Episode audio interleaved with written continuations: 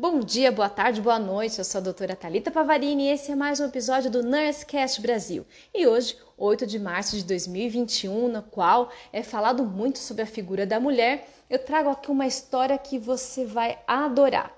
E tem um título muito interessante. Vamos lá então? Parabéns para uma inútil. Parabéns para uma mulher profissional de enfermagem. Calma, respira, vamos que dá certo.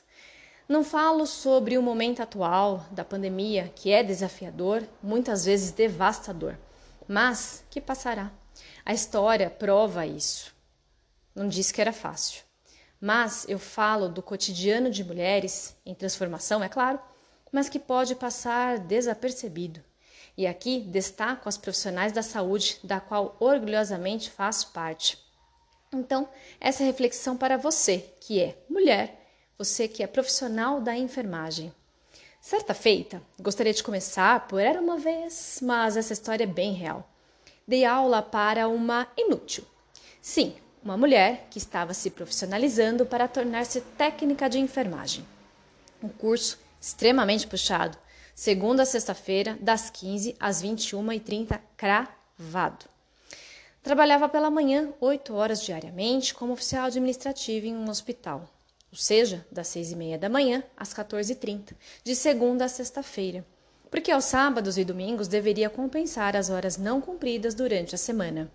E para cumprir essa jornada de trabalho e de estudo, contando com o transporte, acordava às quatro e meia da manhã e ia dormir meia-noite. E só trabalhar e estudar? E os filhos? Sim, ela tinha dois filhos e encarava este desafio para ter melhores condições de vida, pois morava no mesmo terreno da sogra, que a incentivava muito, veementemente a desistir, né, gente? Uh, afinal, mãe que é mãe fica dentro de casa. E que esposa é essa que deixa o marido que uh, chegava às 17h30, né? 5 e meia da tarde em casa e ele ficava tanto tempo com fome, né? Imagina, das 17h30 até ela chegar em casa, coitado. Ela queria liberdade melhores condições de vida para ela e para os seus filhos. E a área da saúde ela é transformadora. Você que já cursou ou está cursando a área da enfermagem sabe que nós vamos nos transformando, nos conhecendo melhor, nos descobrindo, tendo contato com outras realidades e aprendendo que existem várias formas de se, de se viver e que, pelo menos no Brasil, temos a liberdade de mudar os caminhos. Não falei que é fácil, mas sim, nós temos esta possibilidade. Para dar um exemplo, na minha formação, eu entrei imaginando que enfermagem tinham apenas, né, majoritariamente, dois lugares para trabalhar, um hospital, uma OBS, que é o que eu vivo falando com o Nursecast Brasil, vamos mostrar as outras outros lugares de atuação, e que só tinha uma forma de trabalho, que é o registro, CLT e conhecendo outras pessoas, tendo contato com outras pessoas, nós vemos que é muito mais do que isso. Então, colocar, estar em contato com essas outras pessoas nos mostram que é possível ter mais de um caminho. Eu, particularmente, sempre incentivo a independência financeira dos meus alunos, principalmente das mulheres, para que estar com um companheiro, uma companheira, seja por escolha, escolha emocional, até racional, mas nunca financeira. Ensina planejamento financeiro para que não sejamos escravos de emprego e de salário. Inclusive, tem até um episódio que fala sobre a questão do duplo vínculo. Vale a pena ouvir essa reflexão. E ao chegar em casa, esta mulher, esta pessoa, da qual estou contando essa história, ela tinha que dar atenção, carinho aos filhos, auxiliar nas tarefas da escola, refeição, limpeza, organização da casa, que cabia a ela, claro. E sim, Atenção carinho à esposa também. Afinal, é ela que é a responsável por cuidar, certo? Hum. Esta mulher incrível começou a ficar cansada, irritada, com falta de concentração, esquecida. Bem, nós sabemos das consequências da qualidade do sono diminuída, o que isso provoca na nossa saúde e não ter uma quantidade de sono adequado. E esse amado, este marido, começou a dizer que ela era uma inútil. Sim, uma inútil. Não sabia e não entendia por que, ela estava estudando, se ela tinha tudo o que precisava.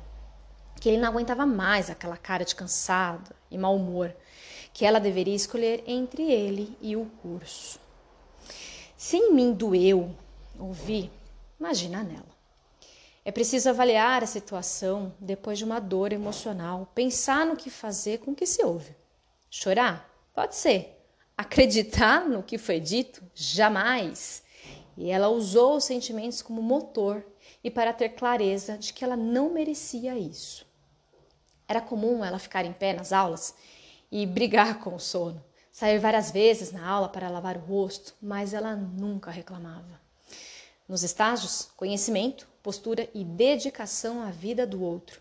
Tentava sempre ao máximo separar toda a dificuldade e os desafios que ela estava vivenciando na sua vida pessoal daquele momento que é entregar a qualidade na assistência ao paciente. A enfermagem teve grande participação nas suas conquistas e escolhas junto de outras mulheres. Sim, nos ajudamos e muito, sem essa de que mulher só compete. Todos competimos em, com todos em determinados momentos, mas precisamos mostrar o quanto nos apoiamos e continuar apoiando.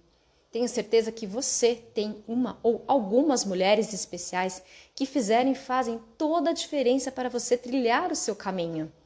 Desenvolver e ampliar o respeito próprio. Acreditar que é capaz e provar-se capaz. Ah, educação. Ah, enfermagem. Sempre honesta ela.